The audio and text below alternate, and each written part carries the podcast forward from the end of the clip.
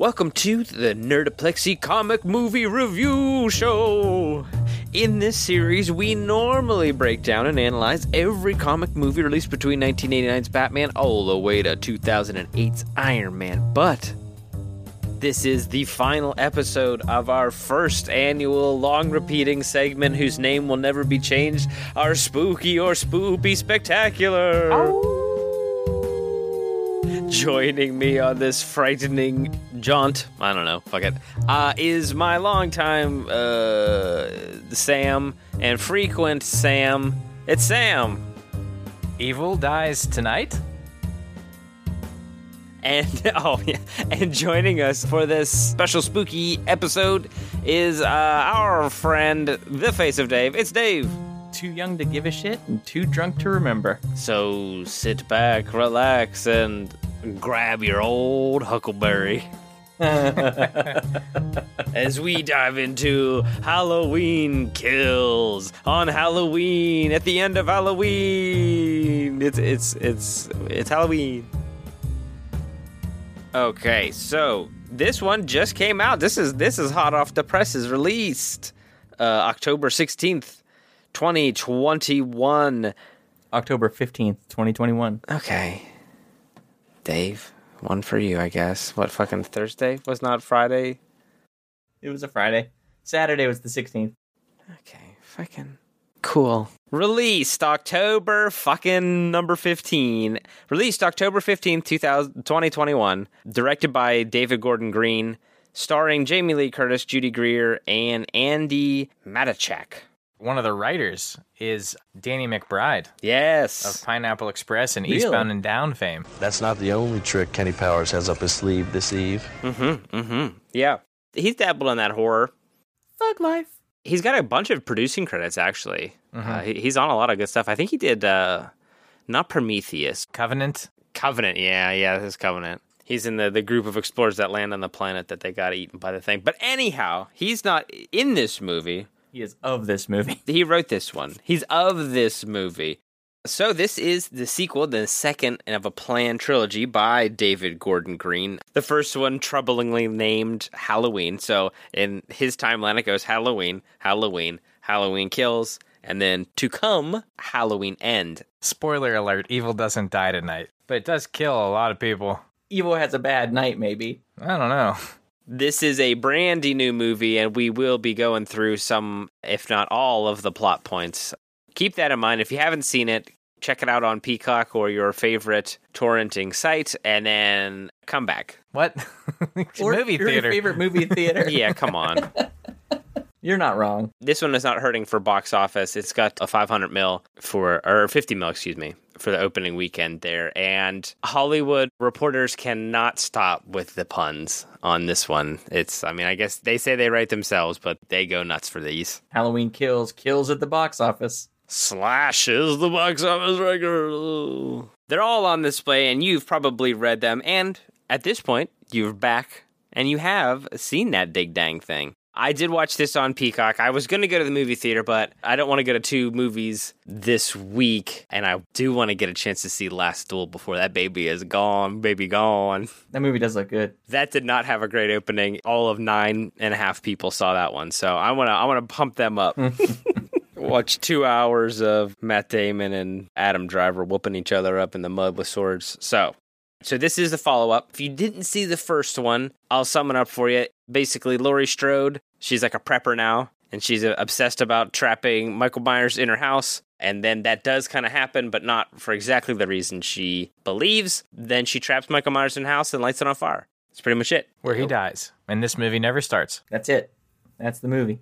I do like exactly how this one picked up right where the last one left off. And if you saw the trailer, like that's the scene they drive past and the fire truck goes to the house. She says, No, let it burn. They don't. Nope, they goofed. They don't let it burn. But if you had seen the first, the well, Halloween 2018, I may refer to it as the first one a bunch of times, even though the first one is the first one in the 70s. of this trilogy. So yeah, I think the first one's appropriate. If you watched Halloween 2018 and you saw that house go on fire. Uh huh. I don't think there's a firefighter in the world that would go into that house. The house was 100% ablaze It was all flames. because Jamie Lee Curtis had set all kind of points of like gas Mm-hmm. expulsion to like absolutely make that thing go up. And it super does. I think that any self-respecting fire department would definitely wait until the fire was down and then they might have looked to see if they could find a body, but no. Yeah, they're not trying to rescue anybody from that. No. Any non supernatural William Shatner faced individual would certainly be dead. Not only is he supernatural, his everything, his coveralls are supernatural. His mask is supernatural. It doesn't melt, it doesn't burn. It does look pretty gnarly. There's something to the mask being supernatural because in 2018, it starts with a couple podcasters going to see Michael and they like hold the mask out behind him as he's out in like the yard and mm-hmm. they're like, "We know you can feel it," and you can sort of tell that he can feel the presence of the mask. I call that as AI tracking.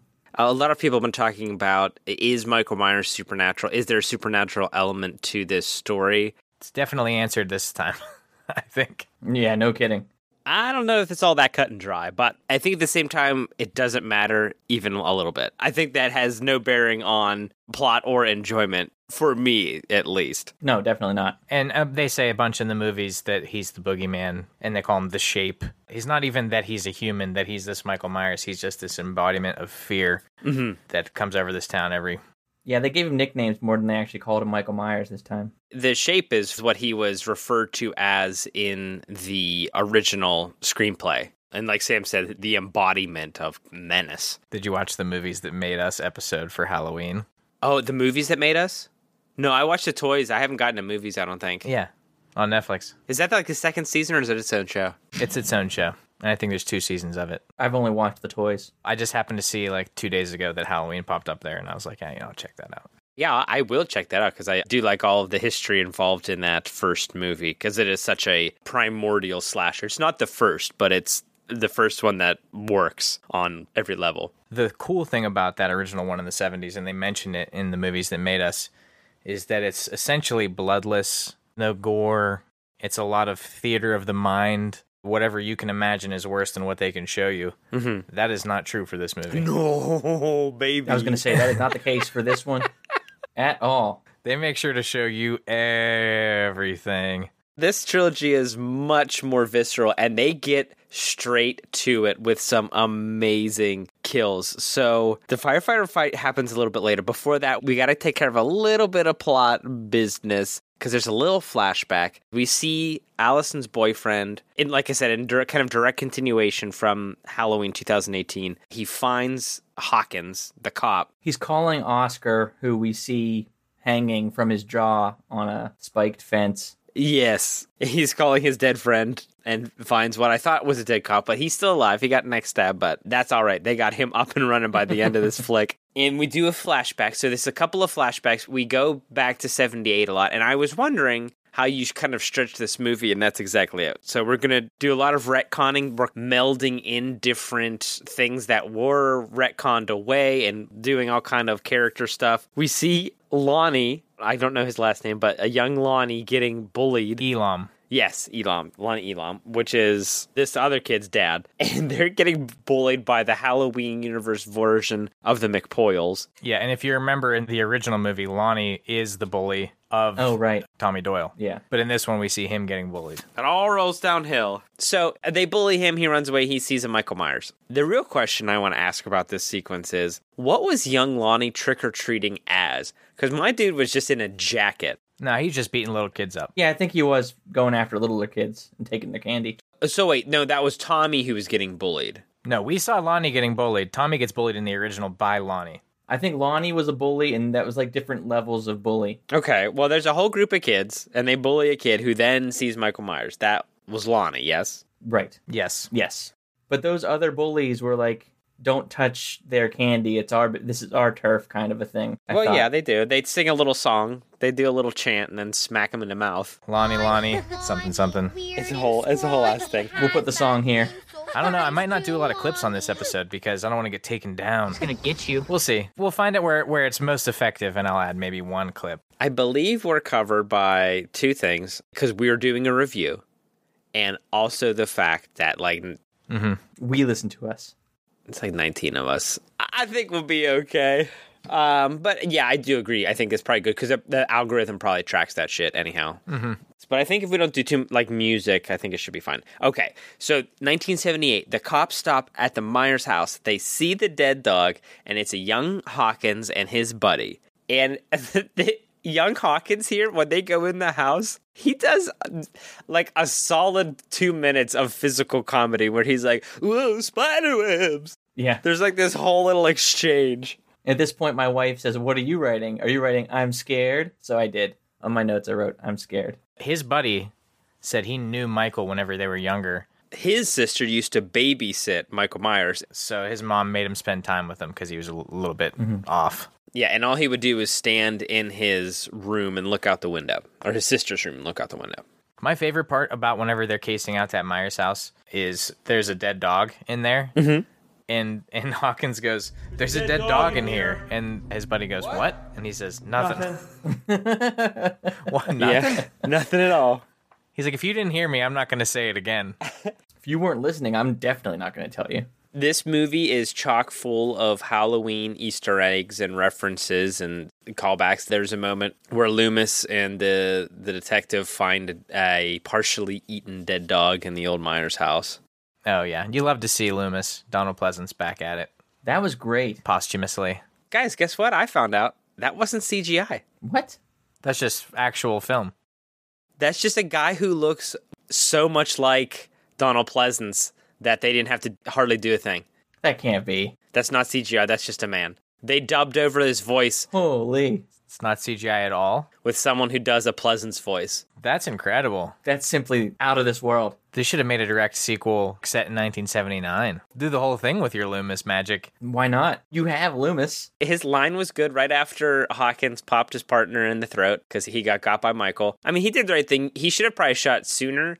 Maybe closer to the shoulder. That cop was dead anyhow. I mean, he was in the grasp. He was donezo one way or the other. There are very few people that get in the clutches of Michael and still remain alive, and I think maybe even just one. The problem is here, he does shoot his buddy in the neck, which, if he would have then managed to shoot Michael Myers even one time, would have been forgivable. So, I think after you make that bad shot, you better, better just triple down and just unload. Yeah, you got to keep firing. Unload that six shooter. Because who cares? I killed this guy's dead. yeah, I mean, he had five more rounds. Also, that guy has shite aim. Hawkins is a bad aim. Very bad aim. I don't think he hits anything. I think Michael's calmness makes him hard to aim at because he's not exactly bulletproof, but we find he is quite bullet averse. so Michael goes outside and he gets caught by the cops. Loomis busts in the house. This is my favorite part of the whole movie. Hawkins at the top of the steps and Loomis says, Did Michael kill again? It was over the top. Big fan, big fan. Then we cut title sequence, and there are 12 burning pumpkins to signify the 12 entries in the Halloween franchise. I thought that flashback was entirely too long. I could have watched the whole movie of it. I would have watched a whole movie of it, but I knew I wasn't, and I wanted to get to the movie. I kind of like that they're redesigning it because the whole movie is about that night and how it affected different members of that community. I thought that scene was okay of them recounting. The scene that I thought was totally egregious happens a little bit later at the bar where your hmm. boy goes up on stage at the talent show, tells the story of Halloween while there are survivors of the 78 Halloween there And pointing them out. How crass. well, shines a spotlight on them, literally. There is a spotlight and shines it on their faces one at a time. In his defense, I think that they went out there specifically for that type of a celebration. I guess they did. They were there to watch him give his mm-hmm. little soliloquy, and there are a billion soliloquies oh, yeah. in this movie. Everyone just talking to talk. Most of the evil dies tonight or this ends tonight. People say that a billion times in this movie. It's way too much. We get introduced to a lot of the cast of characters. After they retell 1978, they retell 2018. So you don't even have to watch any of the movies. You could just start with this one. You should watch 2018. They tell you exactly what happened. Not really. I don't think that's true at all. There's a lot of stuff that goes down in Halloween 2018. Reed had a cast thing you wanted to talk about.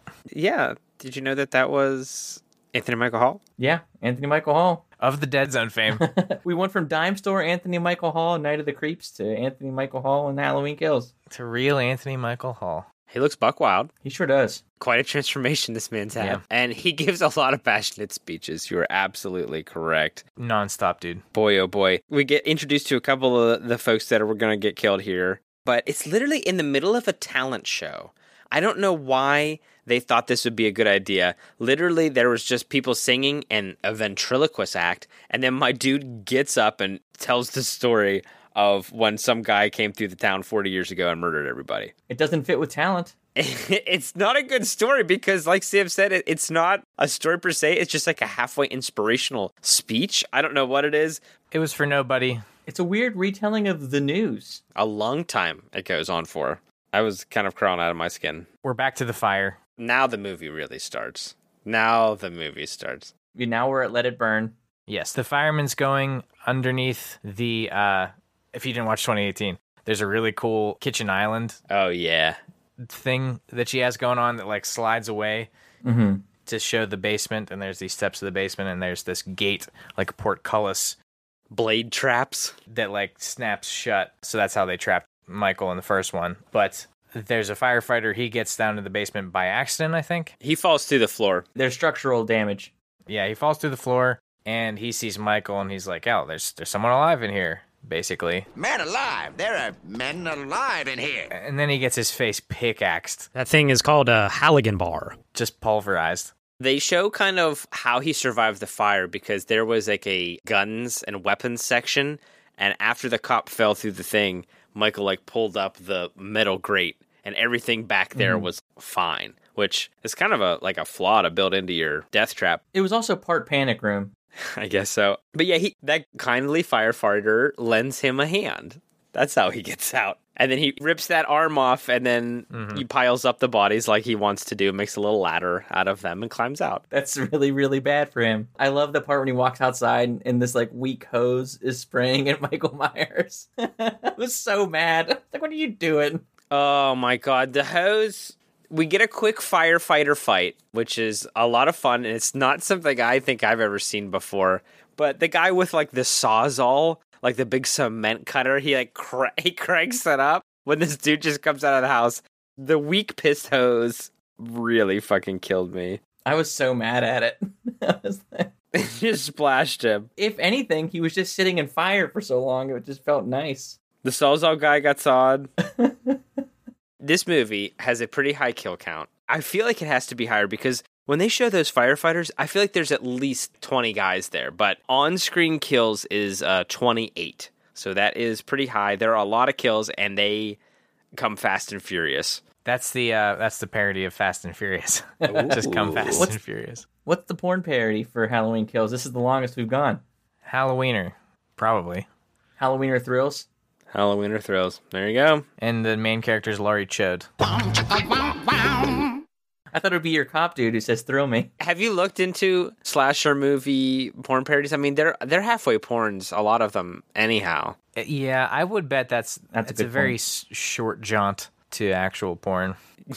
Yeah, that's just one more scene. That's like one deleted scene away, especially those 2000 ones. Okay, so the firefighters all get fucking got. Laurie, they make it to the hospital. She's out of surgery. They do a little ADR thing, and the surgeon says, Oh, it missed all of her vital organs. She's going to be fine. They make you watch the surgery too, which is extremely gristled. Oh, yeah, it's pretty brutal. Yeah, so they they do that. They show all of the all of the gals recovering in the hospital. Allison, Karen, and Laurie. That's the Strode gals, as it were. Then my favorite and least favorite part of the movie happens. We get to see old Grandma Drone Flipper. Oh yeah, and Lenny Clarke. Yeah, They're not long for the world. they use their screen time brilliantly. They were the best two characters I think in the whole movie. Yeah. This is the best interaction. It was funny and heartwarming and then very spooky and then they die. The fluorescent light bulb to the neck, I think maybe I, I don't know. There's lots of kills left to come, but I think that that might be my uh my most effective one for me. My favorite kill comes a little later. Yeah, and then that guy gets stabbed a fucking ton afterwards. He becomes a knife holder. So there's a very good, very good part where the guy says, There's a big fella in our bathroom, and he's wearing a monster mask. and it's like a really good read. If I bring any clip, it's going to be that one. It's very good. It's yet again, I think this is like one of my favorite parts. Oh, what the fuck does he want? He's like, Who gives a shit? Call the cops! And now it gets to Jeff Dunham's dad doing his act at the bar. Because we're back at the bar. Yes, and then we got the bartender talking about his Huckleberry bats. we see there's a doctor and nurse combo, a husband and wife. We saw them a little bit in 2018 Yeah, for like 10 seconds. where the husband forgot his stethoscope and now he forgets it again as well as they're leaving the bar once they find out Michael's on the loose. And then she goes into the car and someone's in the back seat. We are to assume it's Michael Myers, but it's not. It's a different guy who escaped from that same bus. It's a different crazy. And then she goes, He's in there. Go check it out. And then the smartest thing he goes, Hell no. Just like, why, why would you go by yourself? Yeah, but then the worst thing is Anthony Michael Hall starts barreling down directly at the car. Flexing at it and stuff. Insane. It's amazing he didn't get run over right then. Would have been way too easy. He takes all Huckleberry to the car itself. Yeah, so there's a lot of red herring stuff with this guy. It's like happening on two different parts of town with like the mob and this mental patient and then Michael Myers on the other side. We get a nice little scene. There's a show stopping dance number where you got Big John dancing to some spooky music. The goblins will get you if you don't watch out. They take you and shake you until you shout. Stop, look, and listen. It's Halloween. This is when we get introduced to Big and Little John. The only thing sadder than alone karaoke is public karaoke, I think, though. So I think it was a little better. It was amazing. It was a very good dance number. Good song, It was a good number. good vibes. The house decorated. Mwah. The set dressing is amazing. I love that. I love that weird greenhouse. Let me add it. So that was their way of introducing there's people actually living in the Michael Myers house now. So that's the significance of Big and Little John if they live in Michael Myers' old house. And then the shitty kids do a prank with a rusty razor blade, and then they retell the first movie again. Yeah, they're communicating that they're living in the Myers house. So you've got to get that out there somehow. It's not like it's something you just kind of recognize. Yeah, they weren't in the first one. The Myers house wasn't in the first one at all. They don't Oh, go really? into it. So you got to set it up a little bit. And uh, those kids are extremely shitty, which is played up later because Michael Myers do get to kill one of them. It pays off even later, but those three are dressed as the three masks from Halloween season of the witch. Ah, yes. What are they? Right. There's something. There's like a name that's something leprechauns or some shit. The shamrocks, silver shamrocks, maybe. The skeleton, the witch. And the wardrobe. It's four days to Halloween, Halloween, Halloween. It's four days to Halloween, Silver Shamrock. It's four days to Halloween, Halloween, Halloween. It's four days to Halloween, Silver Shamrock. Yes, kids, you too can own one of the big Halloween three. That's right, three horrific masks to choose from. They're fun, they're frightening, and they glow in the dark. now it's in my head forever. So those kids were begging to be killed. They had it coming. that little exchange was a little off. The kids' energy and their response was a little wild. What would have happened in real life is they would have said, There was a razor blade in your candy. And I would have said, No, there wasn't. Mm-hmm. Call the cops, call an ambulance, but I ain't helping you, weirdo. Or I'll call an ambulance. You stay there. Unless they know they gave razor blades out that year and they were just waiting for the one lucky customer. Well, I think they really wanted to show that these guys are easily got, especially Little John, because he gets duped by children. So, Stuart from Mad TV. Look what I can do. He wants you to look what he can do. Yeah, yeah. Well, well, I was I was excited to see him because it took me a while. Yeah, me too. The last thing I saw him in was Scrubs. Yeah, it took me so long until like right about before he's about to get killed, and I was like, "Oh shit, it's Stuart." There he is, Stuart. back at the apparently open windows morgue. we catch up. It's like a delivery ward. You know, you want to uh-huh. see the babies as they come in, but you also want to see the, everybody as they go out. Just butt ass naked dead bodies. You could just go there. You could just see them. It's a very poetic hospital. Zen Hospital. We're all the same. Coming in or going out. We're all just having a shared experience. you can cue the music over that. I, I have I would have no idea what music. Yeah, I don't know. a jaunty circus tune, perhaps. So there's a bunch of dead guys.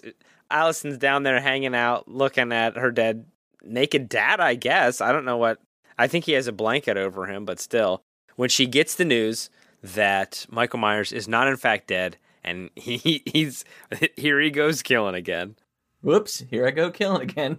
They've decided to split up and hit the town and try to catch Michael all their own. Mom Karen wants uh, everyone to stay together, and the kids are like, "No, fuck that. We're going on the hunt, baby." They join up with Tommy and Lonnie, and they're out to hunt this bad boy. Lonnie's got straps though. I don't know why he's got so many guns. He's loaded. He's got shot. He's got guns for everybody. Everybody, come grab a gun. And, and no permits. Yeah, Tommy's like, "Are these registered?" And he's like, "Some of them." Um, but it doesn't take long. They see a group of the kids. So we have the doctors and the nurse, husband and wife combo. And Marianne, who was one of the original victims, she was in like almost as many of the movies as Jamie Lee Curtis. Yeah, there's lots of uh, returning cast members. The notable person who isn't returning is Anthony Michael Hall's character, which would have been played by Paul Rudd, and the director had said uh, it would have been probably too jarring to have Paul Rudd in this movie. The energy might not have been right. Also, Paul Rudd's Halloween might have been the worst one. Yeah, well, that's what they say, but still, he would have done it, except that he was filming the new Ghostbusters at the same time. Well, there is that as well. So the gang, it doesn't take them long to find Michael. There's like kids playing shit, and I gotta pull up the IMDb real quick because a couple of people are gonna get killed, and I do want to get them right. These shitty kids with the ridiculous attitude are playing on swings, like younger kids. Oh, Dave! Whoa, you're throwing some heat here. Anybody can play on swings. Swings are fine for everybody. Yeah. But they're saying we're not babies, but they're they're- they're playing on swings. These these shitty kids don't get it. They deserve it. When I go to the park with my kids, I play on the swing. You, you gotta take a couple of swings every time I see some.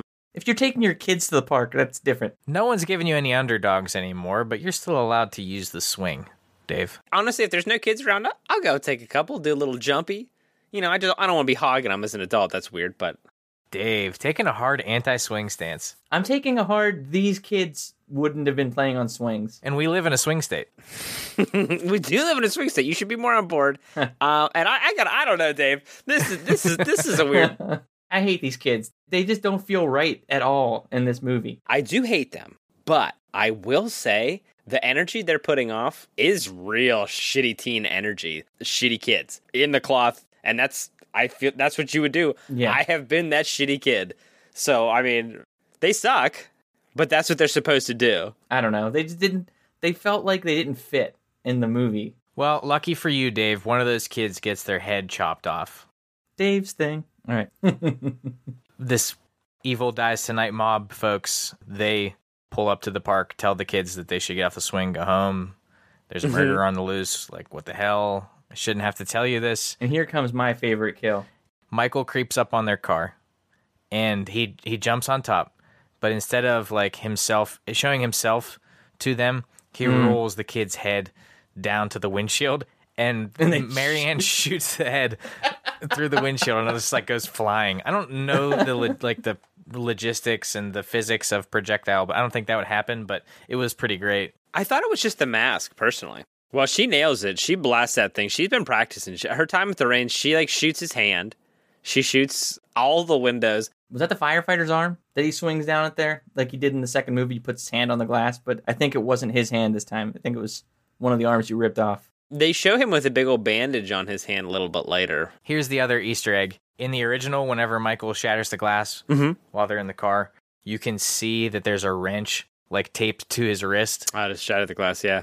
And it's got just got like flesh colored bandage around it. And if you pause during this, whenever he smashes the window, it's the same thing. Oh, that's great. I love to see that. That's pretty cool. Yeah, Yeah, there's lots of homages and sendbacks, but Michael has got some car tricks. My favorite kill is one of the car tricks. The doctor comes back like she's shooting at him, and he kicks the door and it turns the gun around. And she blows her own head off. It is the best kill. so really, I think she kills herself. That's a suicide.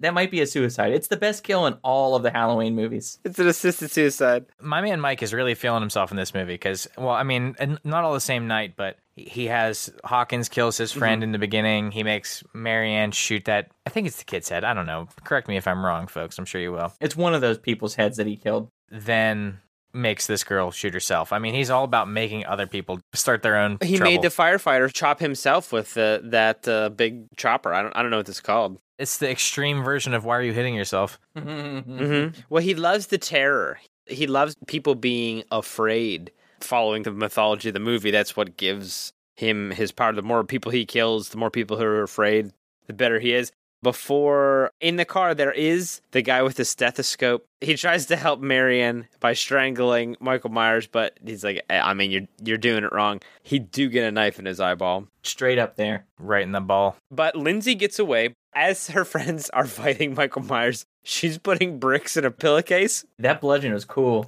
which is, I feel like smart thinking. It doesn't work, but I feel like as the gunshots are going off, you just see her like throwing more and more bricks in a pillowcase. Smart thinking doesn't work, but she gets away by mussing his mask up, and, and eventually she evades him and is able to hide. Till the rest of the members of the mobster squad, mob, they're like a mob. like the Monster Squad, like that other movie. Yes, like the Monster Squad. That's why it's funny. It's a little joke. What's when we did? We did the last week, I believe. Yep, that was just this. Yep. So the mobster squad catches up with Lindsay, but we see that Allison has left a note for her mom inside of a get well card for her grandma. She also leaves a little present for Laurie too. Yeah, she wraps a knife up and leaves that with Laurie. And the only thing I really have beef with here is that she refers to Jamie Lee Curtis as a grandmother. Technically, she doesn't know her, an- so I mean, she never had an affectionate term. Yeah, but you still, grandmother. I don't know, grandmother. Is grandmother coming?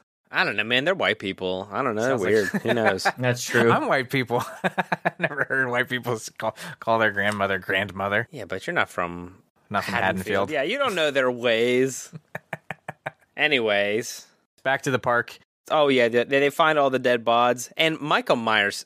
In a ludicrous display. Did you see that ludicrous display last night? I mean, it, it, this is his art. It's how he expresses himself. That's why the knife block man. He's a fan of the tableau. The same problem I had with Dr. Giggles, because he does the same thing, putting all the kills in that mm-hmm. waiting room. When does he have the time? It would take so long. yeah, this is all one night. And he doesn't move fast. Well, my thing is because Lindsay's hiding from him on the shore, and we watch him walk away. So she like hid on the bank while he like drug her friends all around and made like a little thing and put all the little masks on them and like put them on the merry-go-round and started the merry-go-round. It was absurd. Had to really give it a good push because you don't know when those other people are going to get there. It's still spinning. yeah, I'm sure he made it go pretty fast. Yeah. I bet that was fun if they were alive, though. Well, he's a six-year-old. You know, he's like an evil six-year-old in a big, scary mind body brain. They do say that. True. So I'm sure he's like had a had a nice little time there. but um, back at the hospital, your boy Tommy Doyle is starting a riot. Laurie's laid out. They bring in Hawkins. Will Patton really doing a lot of great hospital bad acting from this guy. Yeah, Laurie has like a bunch of nice words for him, and he turns his head and he says, You're so crazy. Yeah, you so crazy. What's a terrible line? And then that? she's just like, fuck you. You so crazy. I bet Danny McBride wrote that. Yeah, probably. Uh, yeah, this is where Tommy starts trying out his new catchphrase. Evil dies tonight! which is repeated very many times. And we've mentioned many times on this podcast a great line we always love to hear. And the uh, the guy in the cowboy hat to see the sheriff for what is he? Oh yeah, that guy's great. Mm-hmm. And he says, I am the law! which is pretty great. So I he gets a lot of good lines in the first movie. He comes on in the scene and just says a bunch of wild stuff in that big old hat. I don't care what he says. I'm ready to listen. Yeah, I'm on board. Sheriff Barker, Omar Dorsey. Ooh, boy.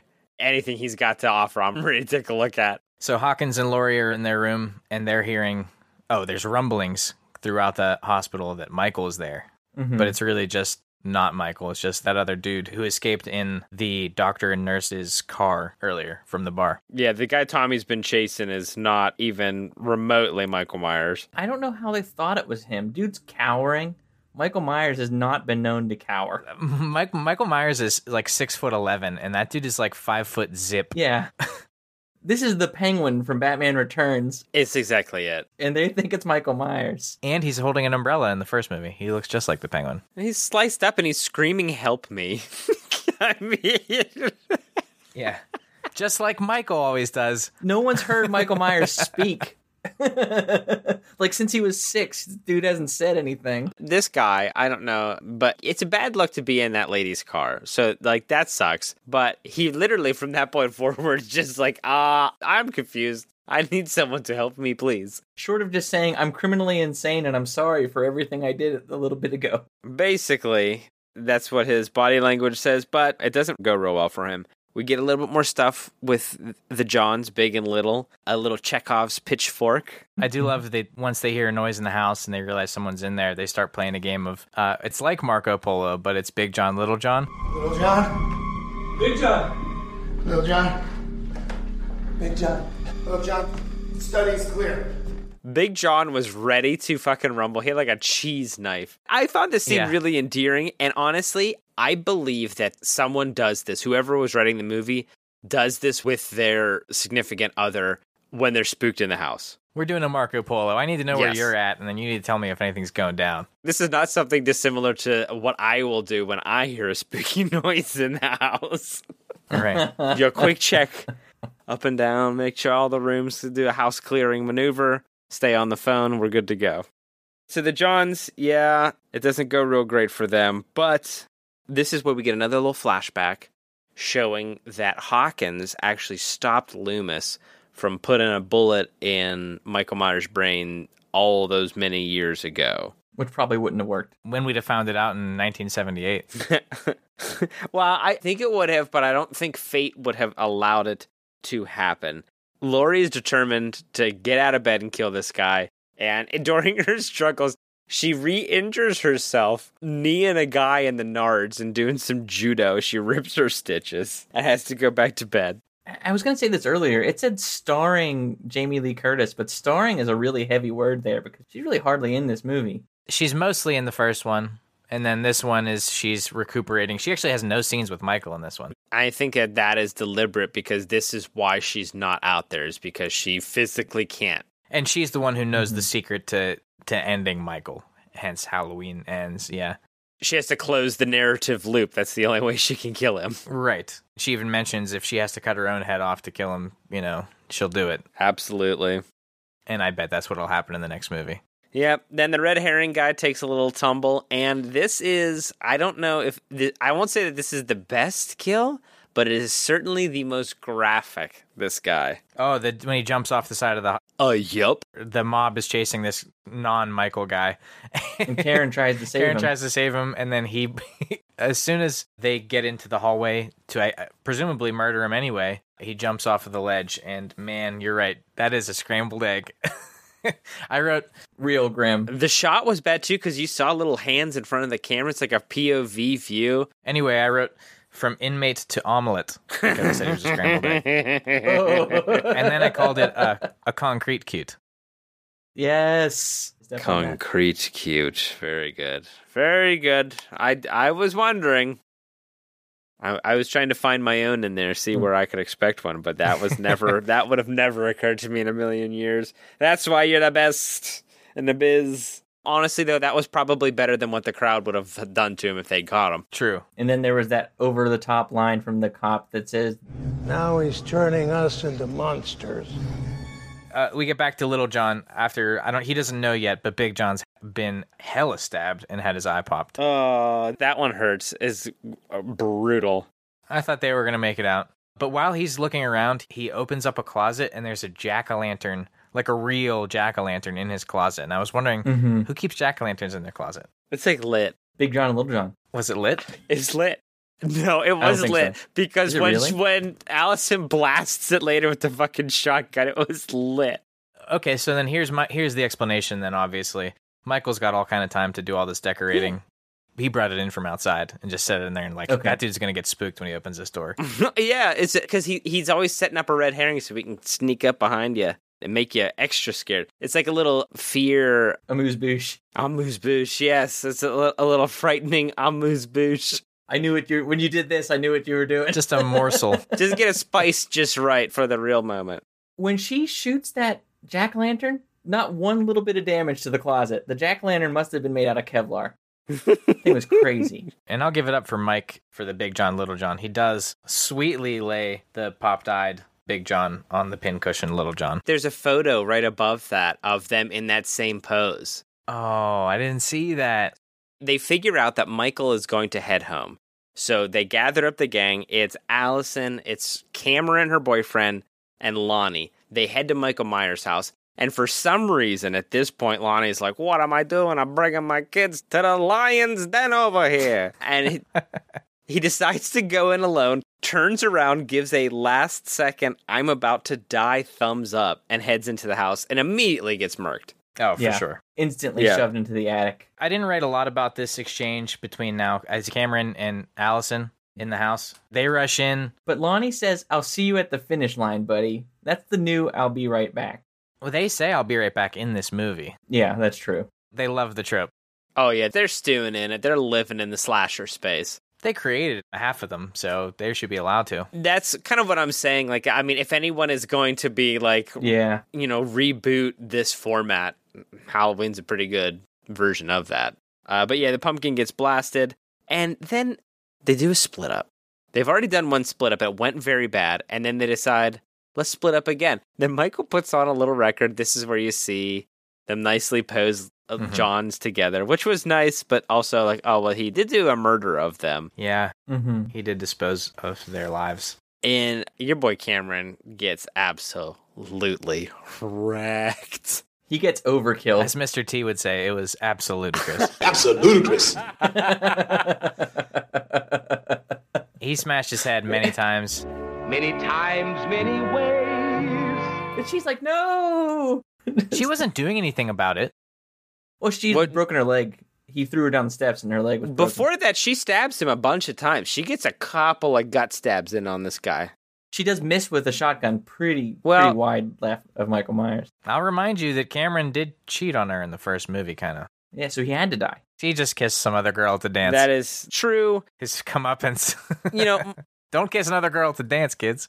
You'll get your head smashed by a monster. And then neck twisted around for no real reason. yeah, he was it's, already it's dead. bad. And then here's an interesting moment, and I'm guessing that this is going to play into the third and final installment of this trilogy. Allison stands at the bottom of the steps and is just like, "Let's go, come and get it, motherfucker." She can't run anymore, and she's sick of it, Mhm. and she's basically gonna just go for it. And I don't know. It seems like the way he reacts to her is almost like kind of a grudging respect. I mean, he's still going to kill her, but the fact that she isn't Mhm. afraid causes him to hesitate. Yeah, because he, he feeds on that fear. If you're not afraid of him, essentially, And uh, yeah, until he walks by and finishes off Cameron, is she loses her resolve. But in that moment, she was like ready to throw down, and he didn't react. He couldn't like do anything.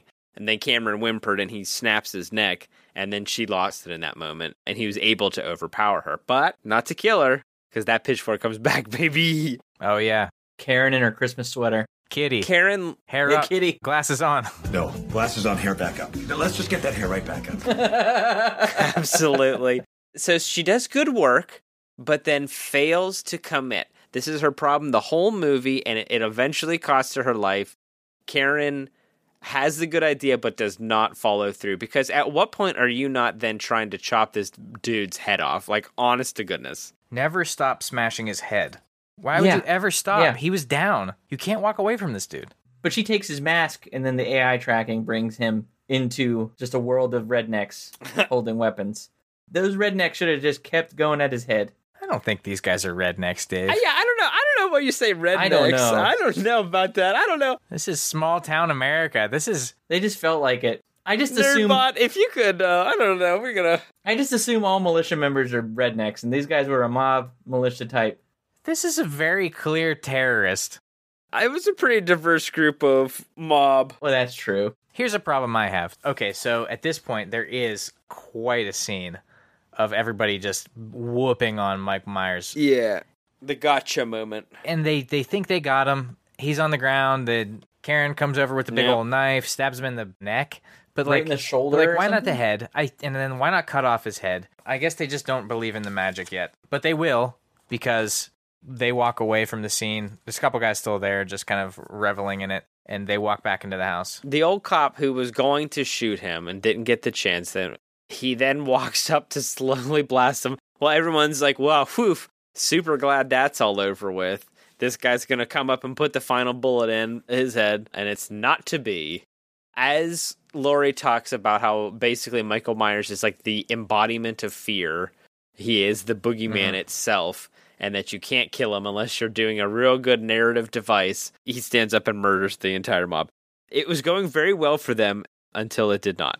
They win and then they lose. I'll admit they had him in the first half. Yeah, they had us the first half. I'm not gonna lie. It happens three times in short order, or else I wouldn't have even really thought anything of it. But when Allison goes into the house, she marches up on Michael with her shotgun. And you don't need to get really close with guns. And yet they do. They all do. And then, like you said, the old cop who's going to shoot him, he gets really close with his gun. I know it's maybe for safety or whatever at that point. But then the other guy, whenever Michael is having his resurgence and whooping and murdering all of them, there's another guy with a gun who walks directly up to Michael. And then, eh, like, what do you, you he has a gun. It's a ranged weapon. They're bagging on the system at this point. They're like, well, the system can't help us. The system isn't working. And yeah, it's true. But then it goes to show that these are a bunch of people who don't exactly know what they're doing, giving the tools and thinking they can do it. And it's like, well, yeah, you weren't able to. Because, yeah, guns shoot. You don't want to be in arm's range of a giant, very strong man. That's the exact worst place to be. I guess it's part of Michael Myers' whole thing. The interesting relationship with guns in this is that people do miss him, and he doesn't do anything to try to change or stop that. For the most part, he just continues walking or doing the thing he was doing, or just kind of sitting very still. Stick to itiveness. For whatever reason, for the most part, he does not get shot. Not until the very end when the mom has him surrounded. Does anyone actually shoot him with a mm-hmm. bullet at all? The only time he's ever killed anyone with a gun in the series, I believe, is in Halloween 2, and he stabs a guy with a rifle. Okay. Yeah. Hmm. So he doesn't ever use a gun with its intended purpose. he has options. He has them available many times in 2018 mm-hmm. and in this version, and never chooses to use them. By the end of 2018, Laurie Strode has cut his fingers off on his Oh, left that's hand, what the bandage and it's is still for. and they're still cut off. So it's not like he regrows limbs, is what I'm saying. Right. If you took off his head, it wasn't going to just pop back up Men in Black style. I don't think that the Halloween series is ready to jump that particular shark, where the head pops out of where his last head mm-hmm. was. So not quite to the Jason of it all. No. Now, until he stands up that last time, and even with, I mean, he's been stabbed in the gut a couple times. He's been shot a bunch. He's been beat. He's a very large man. I mean, Rasputin was very injured, and that's a historical fact that he was shot and multiple stabbed. So I don't think it's out of the pale that he would be able to perhaps get up and walk away from that. How much more time the rest of the movie, like the third movie, takes place, maybe that'll stretch, you know, that credibility a little bit longer. But yeah, he's nothing but like a regular human man until that moment. And maybe still that is the case. The next movie is just Michael Myers, and he pleads out, and then just insurance adjuster talking to all the living people. well, all three of these movies are to this point have only been it's only one day. This is just the continuation, Yeah. like that night of Halloween. So I'm guessing Halloween ends will be, will it be the Halloween ends? Nope, it's four years in the future. Four years in the future. Playoffs? Don't talk about Playoffs? You kidding me? playoffs? I just hope we can win a game. I'm excited now. I think the only thing in the movie we didn't cover now is that after Michael yes. has killed the whole mob, you think it's going to be Chekhov's Huckleberry that it's going to get to Mhm. smash Michael. No. It is Chekhov's Huckleberry because Mike Myers gets the Huckleberry and smashes Anthony Michael Hall good over Mhm, the head. mhm. He goes back to the house and relives that scene where he killed his sister originally. He sees Yeah. Kitty standing by the Mhm. window, Karen. Karen, yeah. She's changing her name from Kitty to Karen. There's your cake reference. She's trading her MG for a White Chrysler LeBaron. white Yep. Chrysler LeBaron. Awesome. She says earlier, I'm the innocent woman. I'm just like your sister. You know, come and kill me when he's getting here to chase her. Mhm. And then she does that that ding dang thing and gets got really bad. This is a real lot of stabbing he does here. It was like she dared him to do it by saying that. Yeah, and he took the challenge. He and he he, he got her good. So now Mm-hmm. the real showdown begins. Laurie versus Michael. Halloween ends is the next one. Halloween Kills has ended. That is it. What did you think about it out there? Let us know. Nerdoplexy pod on Twitter and nerdoplexy at gmail.com. Hit us up. Let us know what you think. Now is the penultimate segment where we answer the eternal question who's your favorite? Who's your least? Best? who's the best and least best? Who's your hero? Who's your villain? I'll go first. My hero is string theory. Oh, now we're talking. Yeah, because it allows all of these different Halloween timelines to exist concurrently. And see, there's there are other timelines that end with, um, I believe Halloween Resurrection. Laurie dies after she killed in H two O. She kills Michael, but then you find out no, whoops, she killed some ambulance driver, and then the next one she's like in a mental hospital because she can't. I mean, it's okay, but they're not great. But the fact that there is string theory, we don't have to reboot every series. We can just say hell with those ones.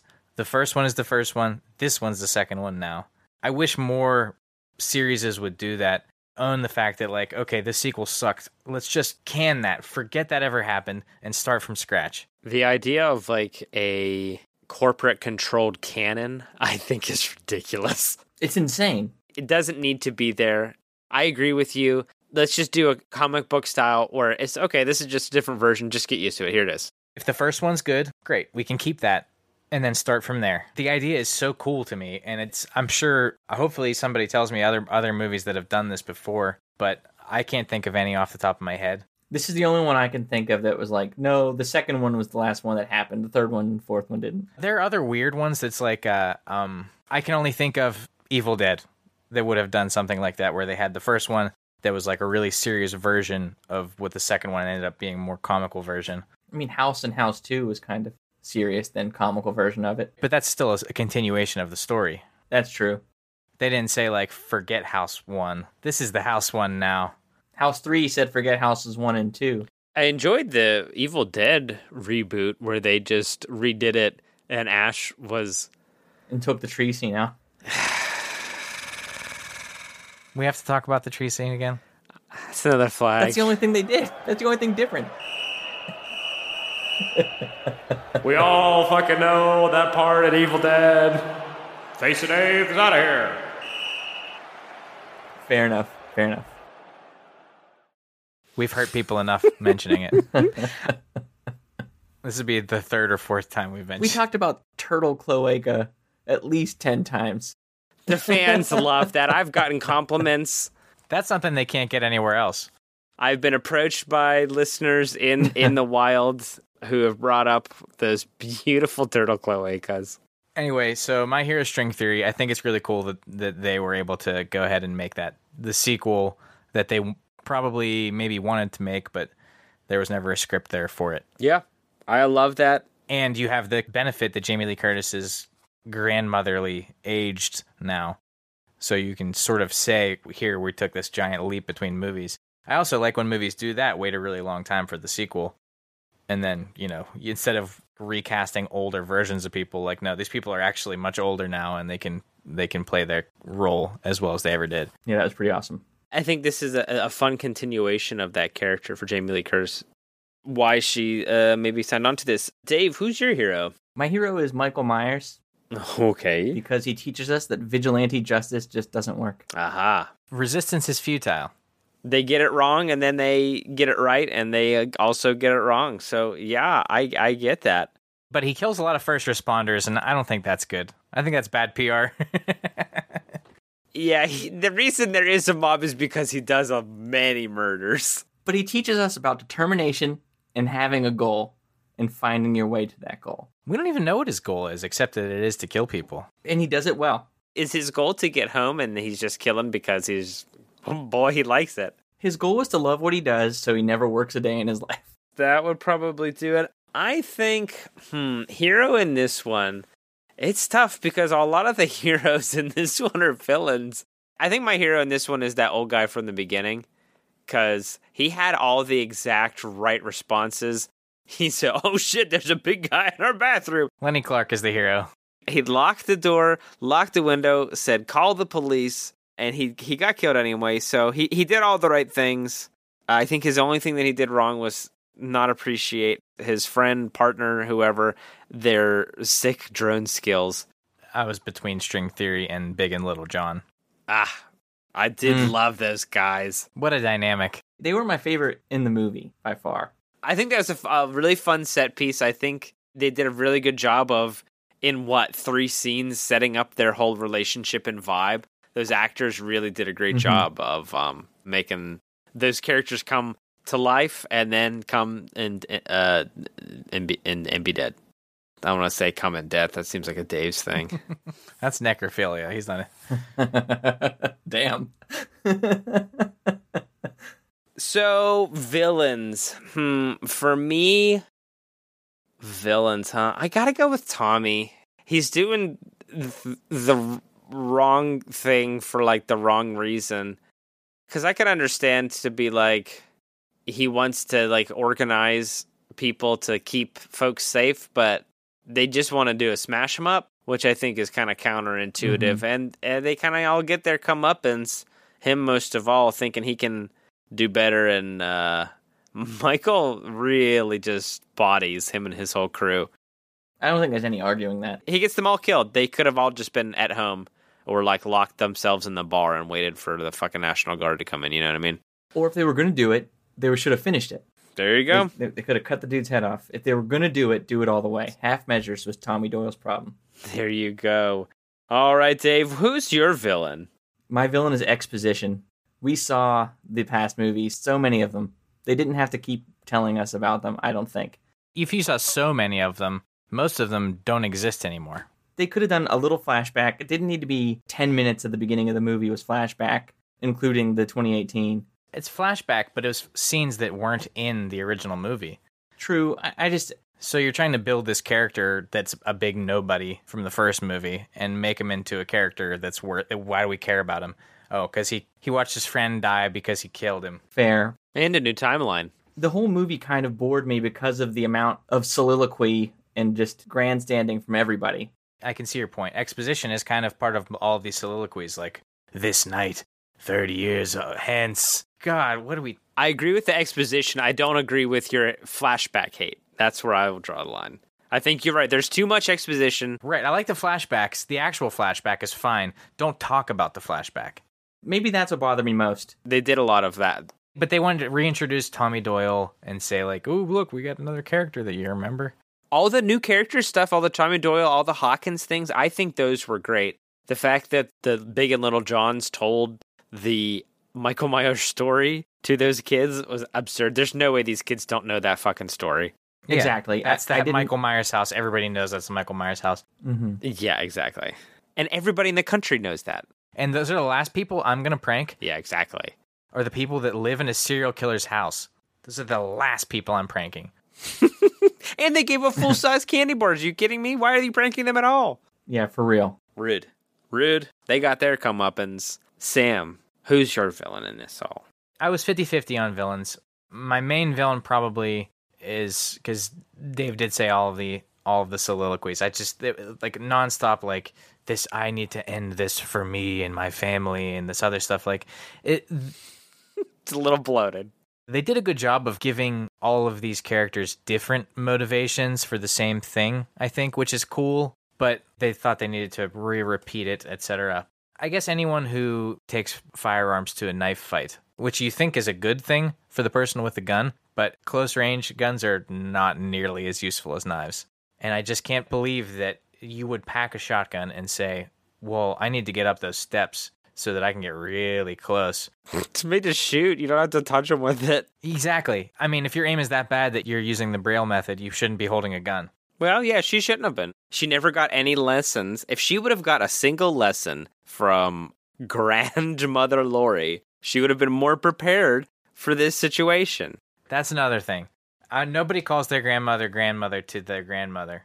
I might say like talking about my. gr- I'm telling you about my grandmother, my grandmother. I'm not telling you about grandmother. It is pretty odd. Sounds like Karen's a villain too. All right.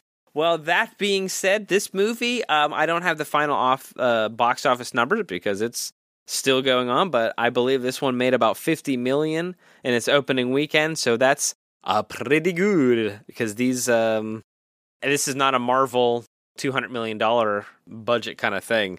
I imagine these are pretty sleek budget wise. But yeah, everyone seems to like it. I think we're into now the final moments here. We got to determine whether Halloween Kills was spooky or spoopy. I think I'm going to go first here. I'm going to cut you all off. I'm going first. I think this is one of the best slashers I've seen in a very long time. Almost every single one of the kills was visceral. I screamed, I shouted, I laughed when, like Dave said, when he kicked that lady's gun with the door into her own face so she killed herself. Ah, que magnifique. All the little body setups. If you feel like holding a gun to a killer within three feet of him, that's basically suicide. Every one of these people are suicidal. If you think that you're going to kill Michael Myers, I think that's that, that's your larger issue there. The way to survive Michael Myers is to move. Yeah, don't live in Haddonfield. Yeah, he really likes Haddonfield. I think this one's great. I think it's it's a genuine up and down spooky movie. It is exactly what I want out of a slasher flick. Is he supernatural? Is he not? I don't give a scoot one way or the other. I had a great time, and I'm looking forward to Halloween ends. I concur. You liked that it was visceral. I liked that it was visceral in contrast to the original. I think the original was great because it was very scary and it didn't need to show any of that stuff to be scary. This day and age, that doesn't really fly quite as much. It can still be done to great effect. Like a lot of stuff you don't see on screen can be much scarier than what you do see. I did like the gory effects. Great for the Halloween times. And slasher movies in general like are always my favorite type of Halloween or horror flick because it's so ridiculous. It's so absurd the way that a lot of kills occur that it's you can't help but laugh while you're watching somebody get brutally murdered. yes. And we talk often about how like horror and comedy are like two sides of the same coin. And whenever you're watching a slasher movie, it's like that coin is just spinning on the table because I'm scared. I'm worried about what's going to happen next.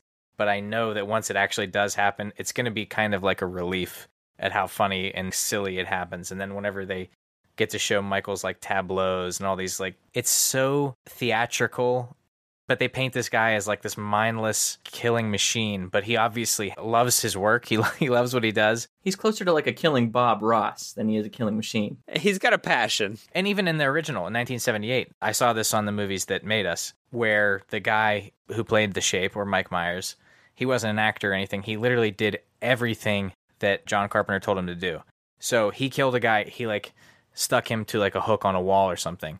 And john carpenter says turn your head sideways you know, like the Mike Myers turns his head sideways and he turns his head the other way. And the guy didn't get it until he watched the movie and he said, "Oh, he's admiring his own work." It was so smart and he had the actor had no idea that that's what he was telling him to do. I do think it's spooky. There's enough that makes you jump, but none of it is quite so horrifying that you can't laugh at something that's beyond the pale like insane. To your original point, the first one was horrifying because it was the concept is very scary. This one is like visceral and shows you all the blood and guts. And it's two different ways to do those things. And I think the spirit of both of them is the same. This Michael Myers feels the same as that first Michael Myers. It's a unbroken line. A lot can be said that we're really reviewing both 2018 and this at the same time because it's the same night and I watched them in direct succession because I was getting ramped up for this and it just all kind of felt like a 4-hour Halloween movie. I agree with that. I like this movie. I loved the effects of this movie, and the acting was really good, which you don't normally get in slasher films other than Halloween. Usually the acting is really bad. In a lot of like the Friday the 13th, I love those movies, but the acting is not great. So I liked this movie, but it, had really big part two of three vibes where you knew this movie is kind of pointless in that the next one will resolve everything, hopefully. I liked it, but I, don't think I'll go back to it until the third one comes out. I can go back to the original first two, even the third Halloween movie. I can go back and watch them at any time. This one, I'd say it's it's not the strongest Halloween movie, but it is a strong movie. Fair um, I do want to say before we uh, kind of like a final thought here. I did want to mention um, they strategically blur and obfuscate um, Michael Myers' face in a bunch of really interesting ways, where other people see it, but we as the audience never actually get a good look at him, which I thought was pretty cool. Yeah, it's really effective too. Because every time I'm like, oh, we're gonna see his face, and I'm like, "Did- we kind of did, kind of from the one corner angle. and just enough to show you he's human. All right, let us know what you thought. Reach out to us. We're all on Twitter. You can hit us up uh, on our Gmail as well if you'd rather do an email. It is uh, nerdoplexy at gmail.com. On Twitter, it is at nerdoplexypod on Twitter. Let us know what you thought of this and let us know what you thought of our uh, spooky spectacular uh, as we roll back into regular regular old viewing. We got a mini episode coming up. Dave, where can our friends reach you on the Twitterverse? You can reach me at the face of Dave. I'm not as active as I used to be, but I'm still on there.